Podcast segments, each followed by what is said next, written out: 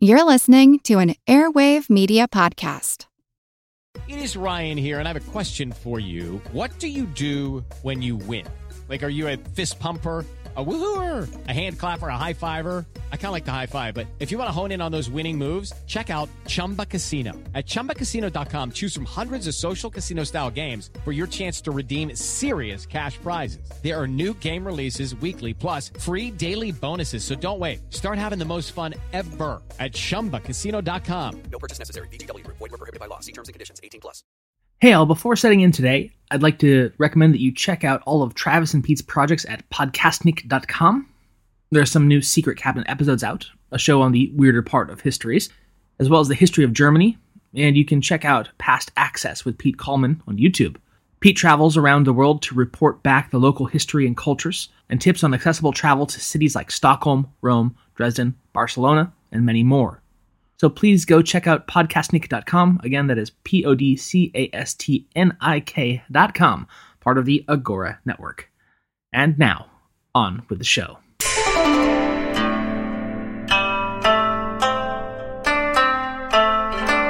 Hello, and welcome to the History of China. Episode one eighty-six, Khan with the Wind. I wear this crown of thorns upon my liar's chair, full of broken thoughts I cannot repair. Beneath the stains of time, the feelings disappear. You are someone else. I am still right here.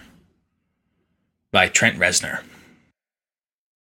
Last time in our look at Mongol Yuan's history, the aged Emperor Kublai had received some of the harshest losses he had ever been dealt in his life. On the battlefield, his once invincible armies had been shoved back from the shores of Japan by the martial resistance of the shogunate's samurai, as well as the spirits themselves in the form of the divine kamikaze winds that drowned the invading force. And in Southeast Asia, he'd found similar frustration and failure as the jungles, mountains, and the guerrilla fighters who hid within them of Burma, Dai Viet, and Champa had whittled away at the Mongol expedition's morals and strength, until they too were forced back. In his personal life, too, he had suffered the devastating double loss of first his beloved Empress, Chabi, followed by their son and heir, Prince Zhenjin. Thus today, we return to the court of the great Khan in Dadu, to find him an embittered, lonely shell of his former self, turning to food and drink more and more to fill the void in his heart, as his body continues to break down.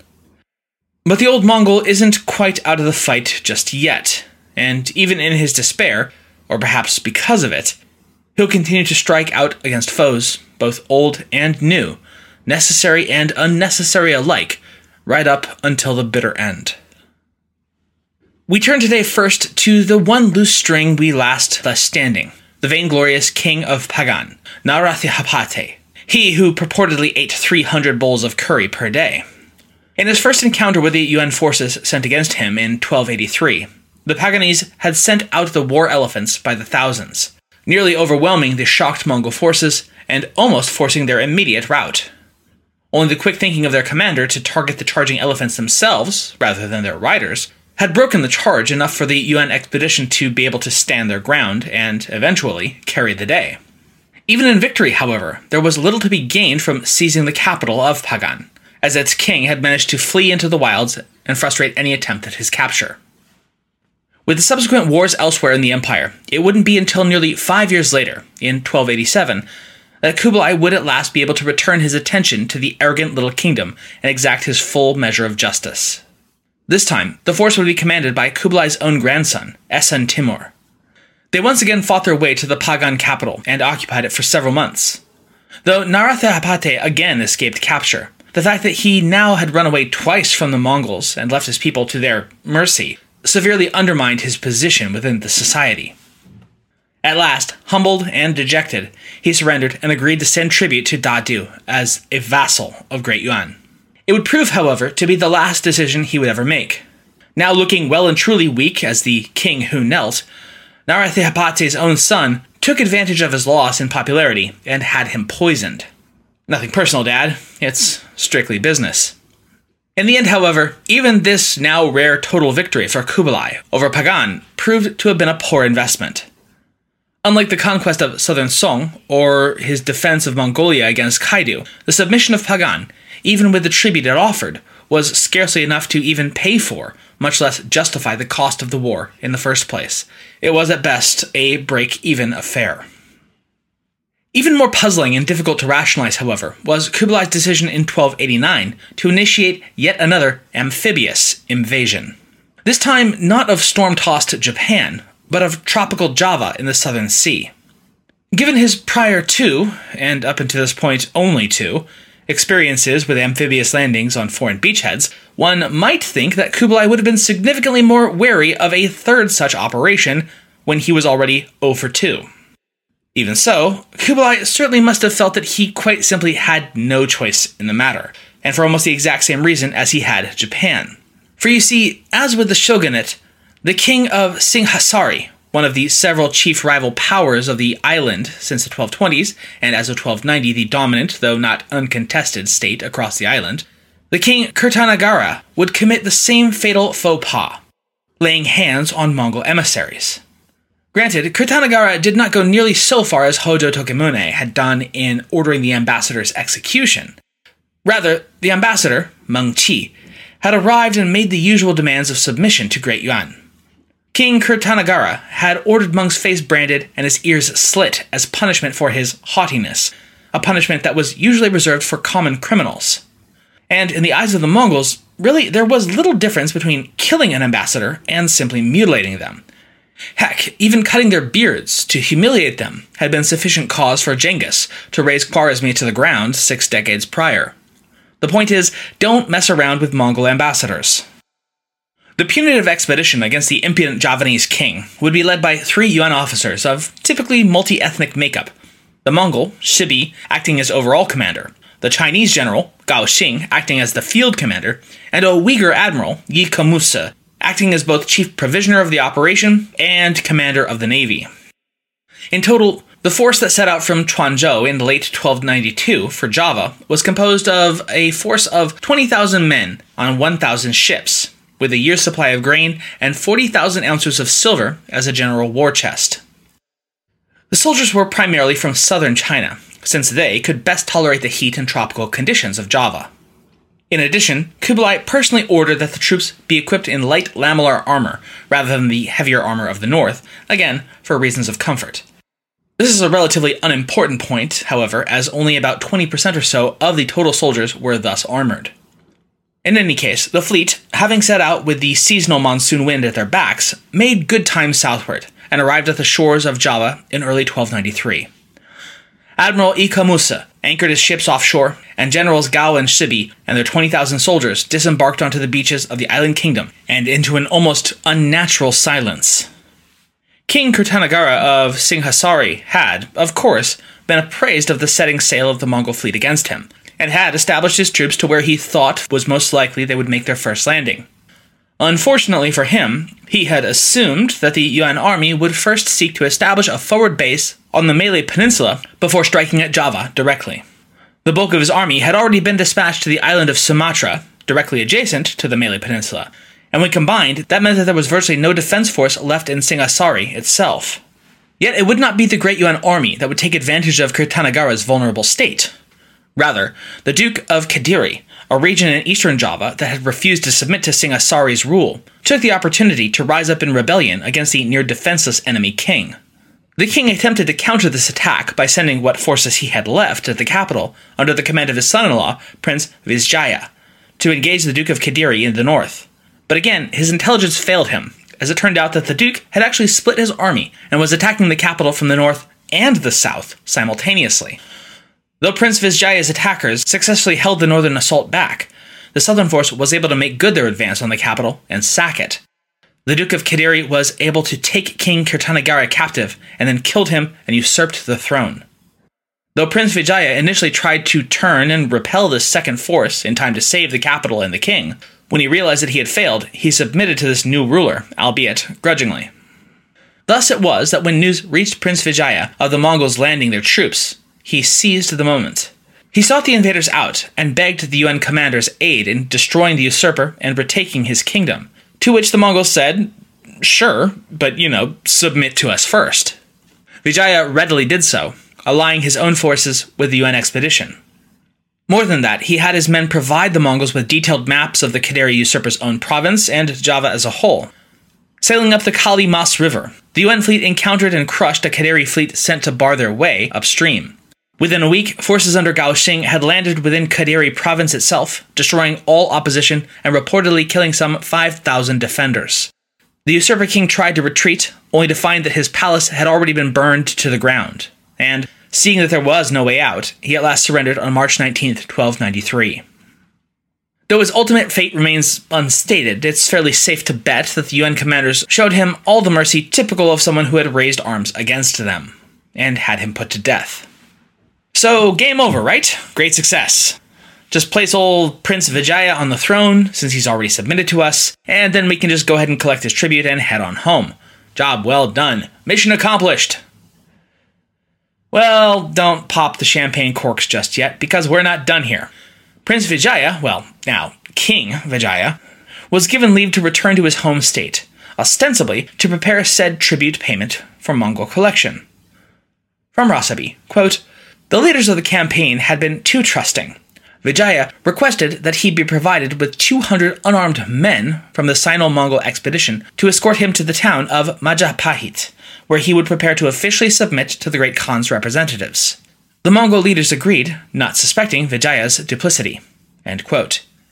Yup, that's right, it was a classic double cross. Vijaya's own forces surreptitiously surrounded the unarmed escort and launched a devastating ambush.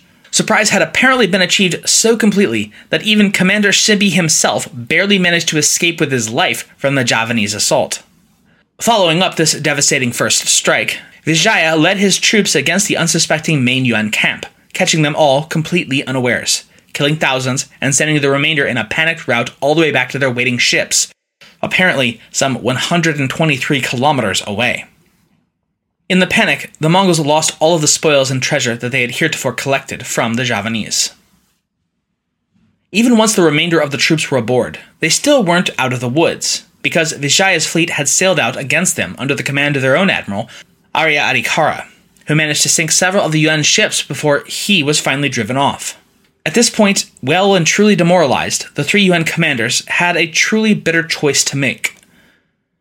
It was clear that they were on the ropes against this treacherous new king, and that was bad enough in itself. But once again, it would be the weather that would prove the decisive factor in this unfolding island disaster. I mentioned before how Java, like virtually all of the South Seas and much of coastal China beside, exists in a monsoon climate pattern. So for those of you who might not know what a monsoon climate pattern is, let me briefly put on my geography teacher hat and give a thirty-second rundown. The monsoon winds flow in two yearly cycles, rather than the four seasonal cycles many of us may be more used to. Essentially, during the summer months on either side of the equator, hot, humid air flows inland from the oceans, creating a rainy season. When the weather cools off in the winter, however, the process reverses, sending cold, dry air from the land back out to sea, creating a dry season. What this meant in terms of going to and from Java in a northerly or southerly direction was that you had to time it right. Specifically, you had a good six months of being pretty much only able to sail north, followed by six months of pretty much only being able to sail south. If you missed that window, you were stuck wherever you were until the next seasonal shift in the winds. And as of this overwhelming defeat at Vijaya's hands as of late April, the Mongols were right down to the wire in terms of the winds almost shifting. They could cut their losses and still sail off and back to China safe and sound, but they would basically have to go right now. If they delayed their departure, even just to see if the situation on Java was at all recoverable or just outright hopeless, then they would miss out on that window and be stuck on a hostile enemy island for the next half year, during which time they wouldn't be so much as able to even send messengers back to the empire to ask for help because, you know, again, the winds would be against anyone trying. But at this point, everyone agreed that that was tantamount to suicide. They were not going to survive another six months on this death trap. As such, even though they knew beyond doubt that the Great Khan was going to be super pissed off about this, they shoved off and returned to China, docking after a sixty-eight day voyage in June. And they were right. Kublai was definitely not at all happy with yet another costly, embarrassing failure on his hands. Yeah, they brought back a few trinkets here and there, some incense, some perfumes, rhino horns, ivory, a map of Java and its population register, as well as a few royal captives that they'd managed to drag onto the boats with them. But that was nothing next to the cost of this expedition, both in material and prestige terms. And the commanders who'd bungled it were going to be made to pay. The Mongol commander, Shibi, received the harshest punishment, seventy lashes, and one-third of his property confiscated. The Uyghur, Yike Musi, managed to avoid the lashes, but he too lost one-third of his property. Only the Chinese general, Gao Xing, avoided punishment from the throne, for he alone had tried to warn his fellow commanders that it was really, really fishy that the prince had asked the Mongols to send two hundred guys unarmed to his own capital, and he tried to warn them against going and refused to go himself. Since his caution, in the Khan's estimation, had been just about the only thing that went right in this disaster, and had likely saved the U N armies from an even greater catastrophe, Gao was instead rewarded with fifty taels of gold for his service. As if yet another fiasco on the high seas wasn't a grievous enough blow to Kublai's already tottering reputation, perhaps an even worse set of damaging events was happening internally. Several significant rebellions broke out in the second half of the twelve eighties in regions that were, or at least should have been, under Kublai's direct administration and control, which made things especially awkward. First in Tibet, and then in Manchuria, such revolts were a one-two punch to the very basis of Kublai's claims to be the all-powerful monarch and rightful Khan of Khans, either of which could scarcely have come at a worse time. Though both rebellions were confined to the outlying border regions of U N territory, Kublai understood that it was imperative to crush them quickly and decisively, lest such infestation was allowed to fester and spread into the heart of China. The first rumblings of trouble in Tibet began in twelve eighty with the unexpected death of Kublai's longtime close ally and effective ruler of Tibet, the Phagpa Lama. This was quite shocking, as the Tibetan ruler was relatively young, only forty-five or so, and with no clear cause. This, unsurprisingly, led to quick accusations that he must have been poisoned, with members of Phagpa's own Sakya sect accusing the civil administrator of Tibet of having done so. The administrator seems to have had virtually no chance to mount any defense for himself, as he was quickly caught by his accusers, imprisoned, and then killed.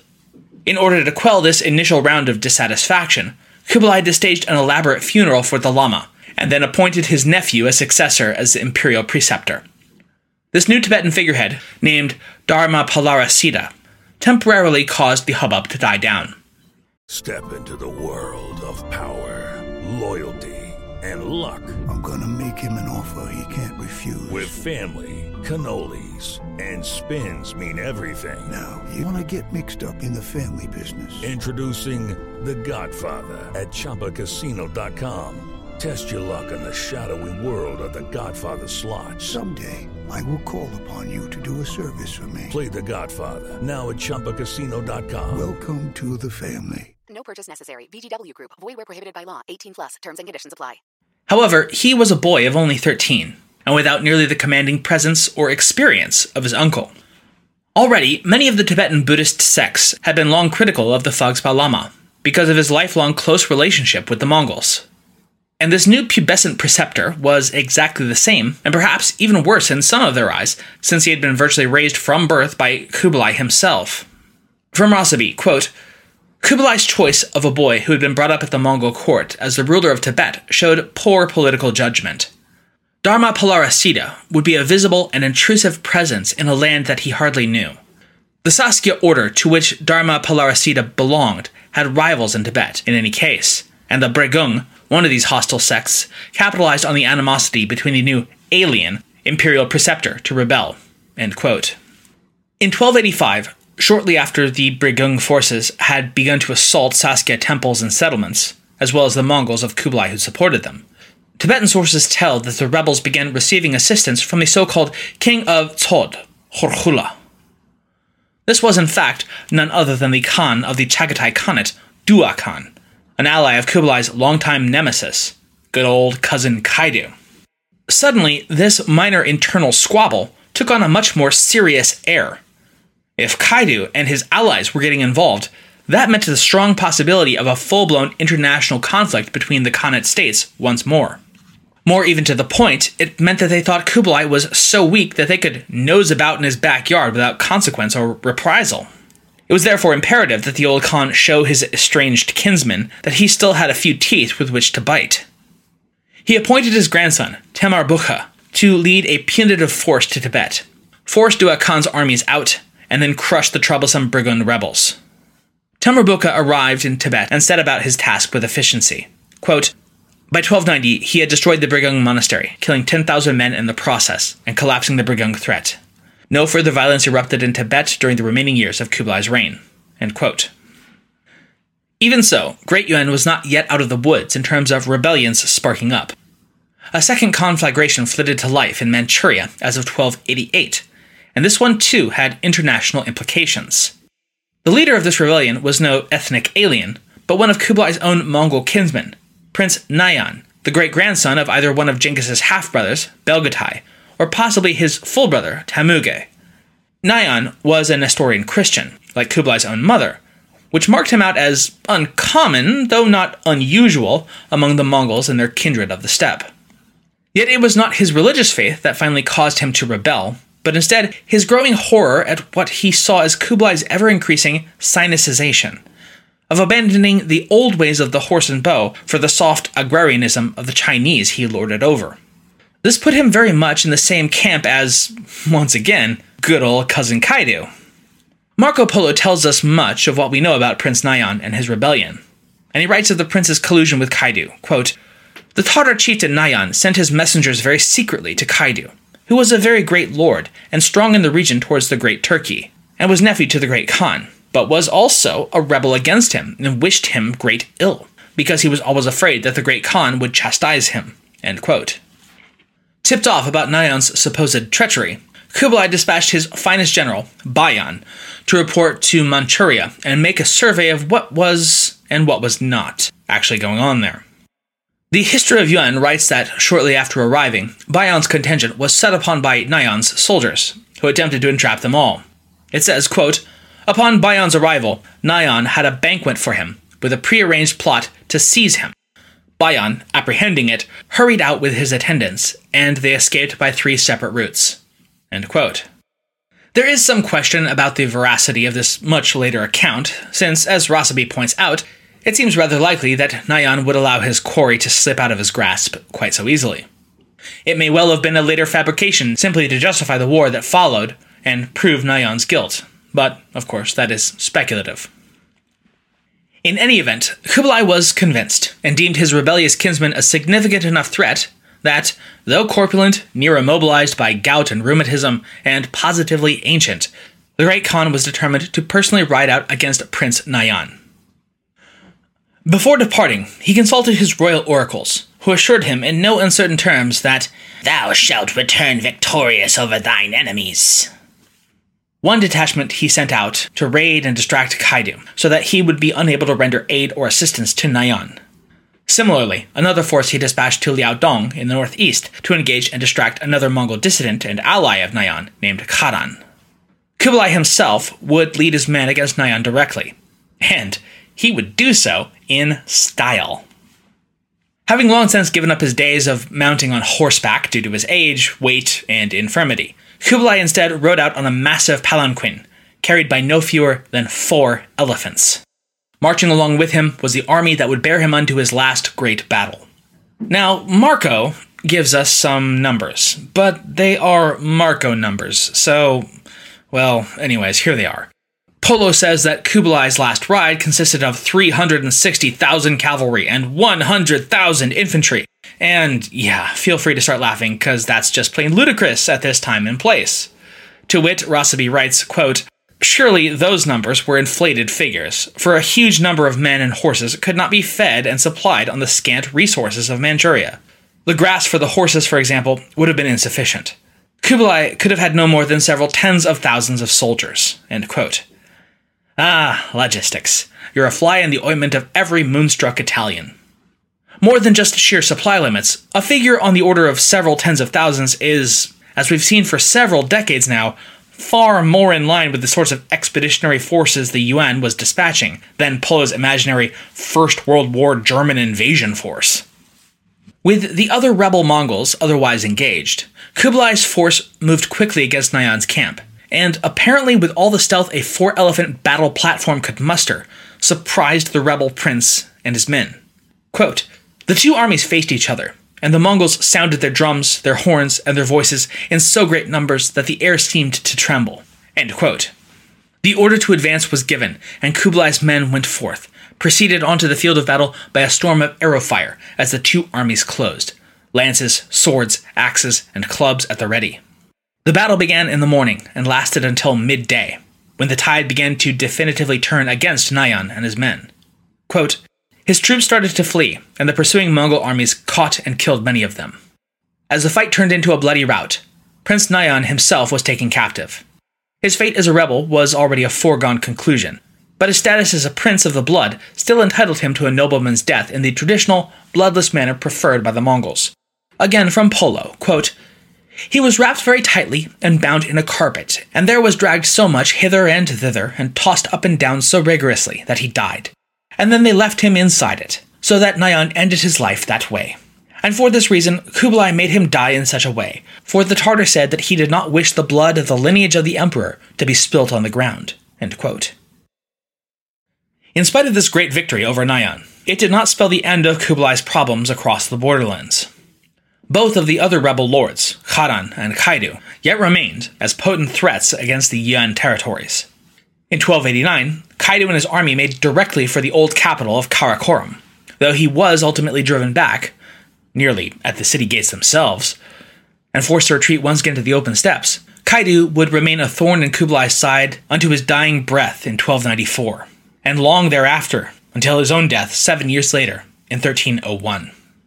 In the final years of Kublai's life, the weight of the throne and his failures as Khan and emperor, combined with the personal grief he yet suffered from the loss of his most beloved wife, Chabi, and their son, Zhenjin, Kublai gave himself over to any and every excess he could in an attempt to stave off the pain, most notably to food and heavy drink.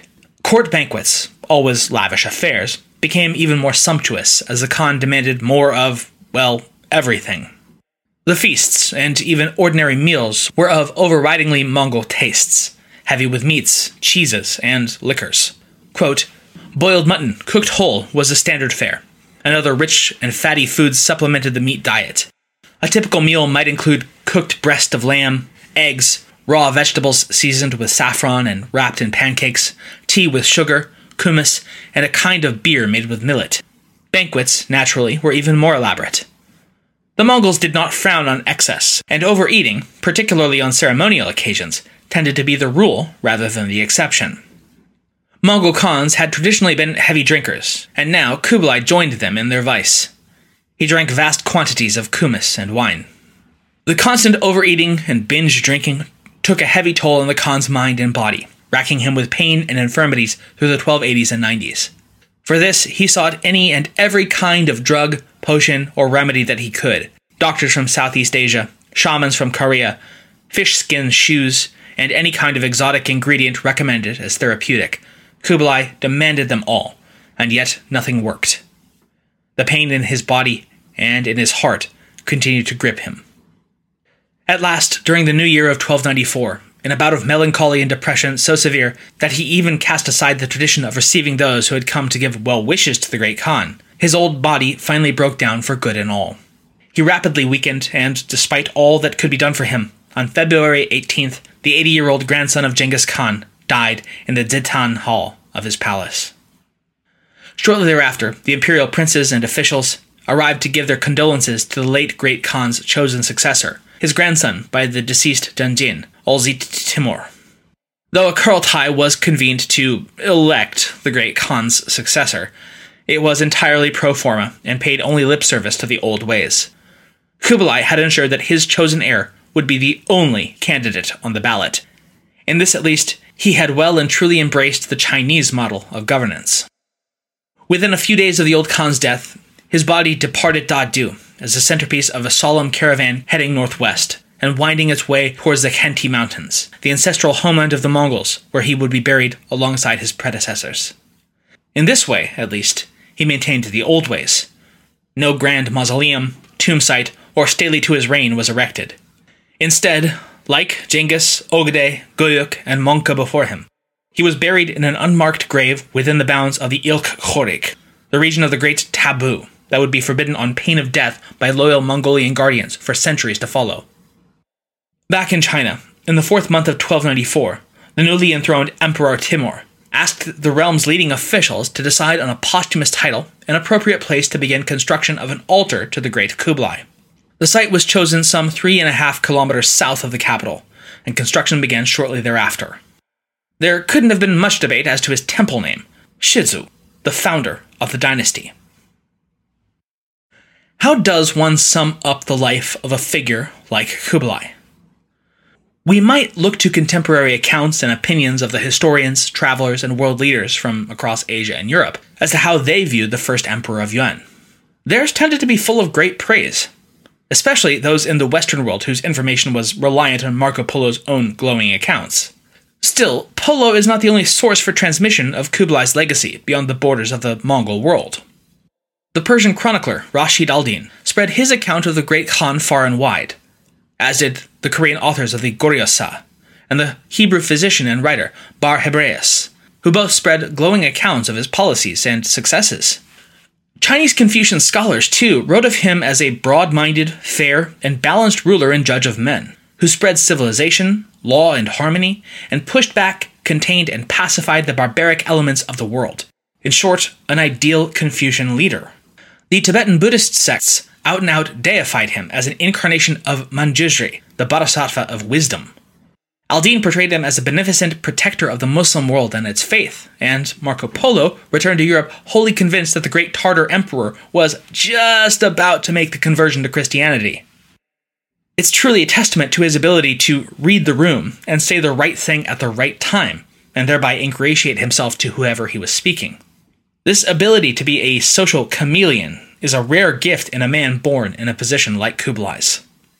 Yet in his heart, it cannot be doubted that the man who ordered that a sample of Mongolian soil and wild grass be brought and planted into his personal garden at Dadu was in his heart of hearts ever the Mongol, in spite of what his wilder kinsmen in the steppes might, and often did, say.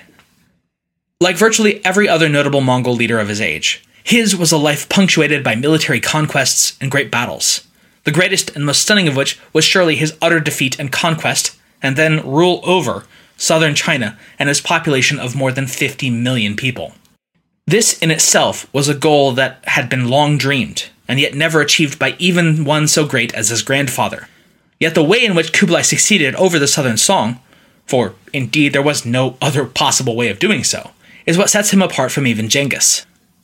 Unlike the conquest of Khwarezmia, Western Xia, Jin, or even the Caucasus and Russian states, Kublai could not be solely reliant on the overwhelming supremacy of Mongol cavalry to smash the Chinese defenses. The conquest of the south necessitated that Kublai improvise, adapt, and change his strategies, and indeed his very way of thinking, in order to overcome the tenacious Song at their own game.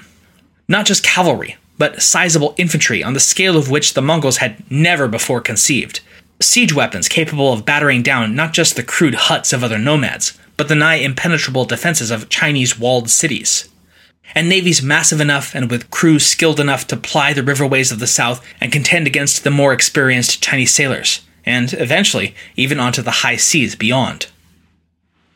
Yet his very success was the proximate cause of the permanent shattering of Mongol unity across Asia. His flouting of sacred tradition in seizing the throne, and his wars against first his brother Arik and then his cousin Kaidu, would result in a fracture that would never heal. It seems undoubtable that somewhere deep down, Kublai must have felt to blame for the final unraveling of his Lord Grandfather's dream. Yet from a wider perspective, we cannot blame Kublai for the fracture of the Mongol world. Though his claiming of the throne triggered that final split, it was in fact foredoomed by no less than his grandfather himself, when the aged Genghis had divided his empire amongst his four sons in an ill-conceived effort to stave off the dissolution of the Mongol Ulus immediately upon his own death. Given that it had been born with such a poisoned pill already in its mouth, it's far more forgivable that the empire just so happened to split under Kublai's tenure. Instead, it's rather incredible that even the semblance of unity persisted among the various khanates for quite as long as it did. Like all Mongols, Kublai revered his lord grandfather to the point of deification and worship. It's no accident, after all, that he made sure to enshrine his ancestor as posthumous Emperor Taizu, the founding ancestor of Great Yuan, even as it became but a single, sinified fragment of Genghis's once pan-Asiatic nation. It's likely that Kublai did go to his grave looking at the fracture of the Yeke Mongol Ulus as his own fault, one more failure atop the mountain of other failures and disappointments in his final decade and a half of life. Yet, in spite of the Toluid civil war, in spite of the fiascos on the shores of Japan and Java and in the jungles of Vietnam, for all those letdowns, Kublai was on the whole precisely the kind of leader that Genghis Khan had so desperately wished to find in one of his own sons. Everything he had hoped Ogedei might somehow turn out to be, and feared that Tolui would be its antithesis. The grandson of Genghis ruled over the Yuan dynasty as the kind of king that one might legitimately hope to be ruled over by. Tough-minded, and yet generally fair and calm in his governance, interested in the betterment of the realm as a whole, and from whatever sect, individual, or ideology it might stem from. Willing to acquire the very best talent that he could from wherever it came, and then, critically, actually listen to that advice in good faith and humility, for if he knew nothing else, he knew that he did not know it all. He was willing to learn from the people that he ruled, rather than merely reign over them. Perhaps that went a bit too much for Genghis's own traditionalist tastes, yet he still maintained that vital connection with his roots and heritage, something that would almost always prove an Achilles heel for Mongols long away from their homeland. Though Kublai may have met death mired in the depression of loss, grief, and a spate of embarrassing failures, convinced that he had failed to live up to the frankly impossible and nigh superhuman shadow of his lord grandfather, if Genghis might have been looking down from the eternal blue sky on the life and works of his fourth grandson by Tolui, he surely would have seen Kublai as no failure whatsoever. He had done something that neither Genghis himself nor any other Mongol had been able to do. He had completed the easy work of finally winning his grandfather's empire on horseback. But then, he had been able to do the truly difficult task of dismounting to rule it from the throne. Thus concludes the life and times of the great Kublai Khan.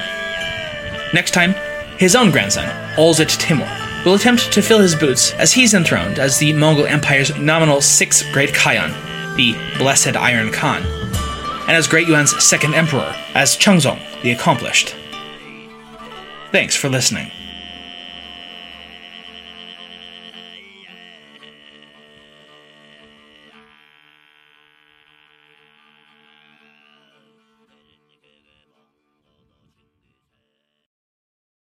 Judy was boring. Hello. Then Judy discovered chumba casino dot com. It's my little escape. Now Judy's the life of the party. Oh, baby, mama's bringing home the bacon. Whoa, take it easy, Judy. The Chumba life is for everybody. So go to chumba casino dot com and play over one hundred casino-style games. Join today and play for free for your chance to redeem some serious prizes.